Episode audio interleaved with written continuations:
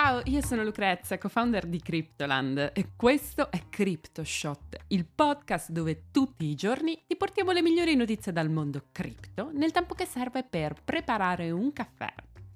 Oggi è venerdì 24 maggio e partiamo con una breaking news bomba dell'ultima ora. L'Interpol ha confermato che in Montenegro è stato arrestato Do Kwon, il cofondatore CEO del crollato Terraform Labs. Poi Telegram integra i, pag- i, pagamenti in USDT tramite chat per i suoi 700 milioni di utenti. E per finire, El Salvador fa un altro passo avanti per diventare il tech hub di riferimento in Latino America. Ma prima di cominciare vi ricordo che potete ascoltare CryptoShot tutti i giorni su Spotify, Google Podcast ed Apple Podcast. E se volete aiutarci e farci sapere cosa ne pensate del nostro lavoro, ricordatevi sempre di lasciarci una recensione e di iscrivervi anche al podcast, così non vi perdete neanche una puntata. Bene, cominciamo. Ieri in Montenegro la polizia ha arrestato una persona che le autorità locali sospettavano essere il super ricercato sudcoreano Do Kwon, cofondatore e CEO di Terraform Labs, il progetto al centro del crollo della stablecoin Terra USD e il responsabile di oltre 40 miliardi di dollari di perdite.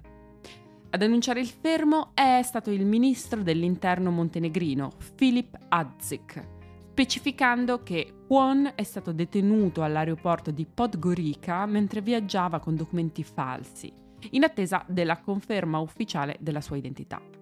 Conferma che è arrivata questa mattina dall'Interpol, che grazie alla corrispondenza delle impronte digitali ha convalidato che l'uomo arrestato in Montenegro è effettivamente Do Kwon. Sembra essere giunta alla fine la fuga di Do Kwon, che dopo l'implosione di Terraform Labs aveva fatto perdere le sue tracce per quasi un anno, nonostante ci tenesse ogni volta a sottolineare su Twitter che lui non era in fuga. Il founder, caduto in disgrazia, è ricercato dalle autorità sudcoreane, americane e da quelle di Singapore, dove Terraform Labs aveva sede. L'Interpol ha poi approvato l'anno scorso la richiesta della Corea del Sud di emettere un cosiddetto avviso rosso per Kwon, rendendolo un criminale ricercato in tutto il mondo. Ma andiamo avanti con eh, una buona notizia dal punto di vista dell'adoption. A partire da ieri, i 700 milioni di utenti di Telegram possono trasferire Tether direttamente dalle loro chat. USDT, la più grande stablecoin al mondo per market cap, è stata integrata nella popolare app di messaggistica istantanea e aggiunta al wallet bot di Telegram, consentendo così agli utenti l'invio diretto e istantaneo di USDT ai propri contatti.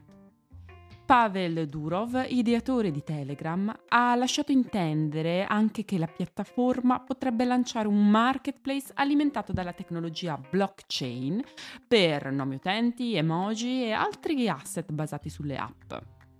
Questo marketplace garantirebbe che, ad esempio, la proprietà dei nomi utente sia garantita sulla blockchain tramite smart contract simili a NFT e la moneta che potrebbe venire usata potrebbe essere Toncoin, il token nativo della blockchain Ton.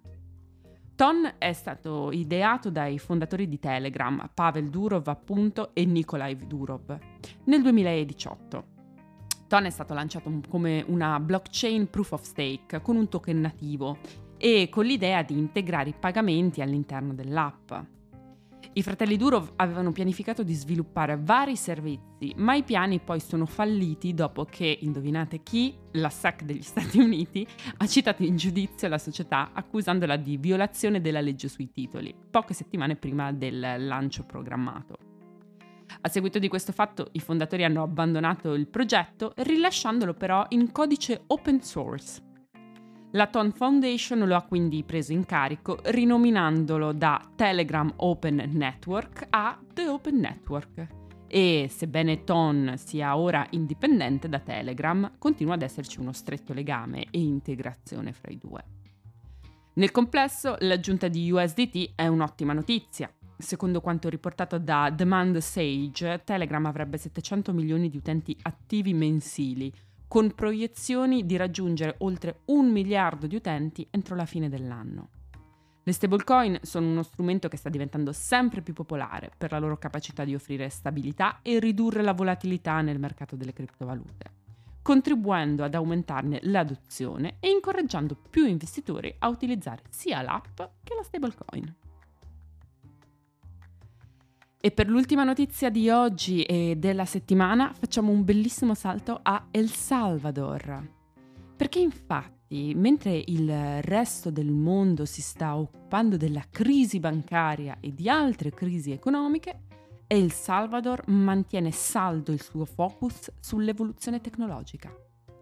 Ieri il presidente Naib Bukele ha annunciato che presenterà la prossima settimana una proposta di legge che prevede di rimuovere completamente tutte le tasse sulle innovazioni tecnologiche. Quindi parliamo di tasse di reddito, di proprietà, plusvalenze e tariffe di importazione. Per quanto riguarda le innovazioni tecnologiche, tra queste rientrano la programmazione di software, il coding, la creazione di app, lo sviluppo di intelligenza artificiale, così come la produzione di hardware per computer e servizi di comunicazione. La mossa di El Salvador non è una sorpresa, considerando come il paese sta puntando sulla tecnologia per migliorare la propria situazione economica e sociale. Negli ultimi due anni il presidente Bukele ha fatto parlare di sé per aver introdotto Bitcoin come valuta a corso legale nel piccolo paese sudamericano e per aver puntato sulla prima criptovaluta per capitalizzazione di mercato per la ripresa economica di El Salvador. Adesso però l'intelligenza artificiale ha preso d'assalto il mondo e Bukele non si fa scappare questa nuova opportunità per trasformare il suo paese nel tech hub di riferimento in Latino America. Con il crescente interesse verso l'intelligenza artificiale, le criptovalute, la tecnologia in generale e la possibilità di rendere El Salvador un paradiso fiscale, imprenditori e sviluppatori potrebbero iniziare a decidere di trasferirsi sempre di più nella regione. Bene, anche per questa settimana è tutto. Io sono Lucrezia, vi ringrazio di avermi ascoltata e vi aspetto lunedì per un nuovo episodio di CryptoShot. Buon weekend a tutti!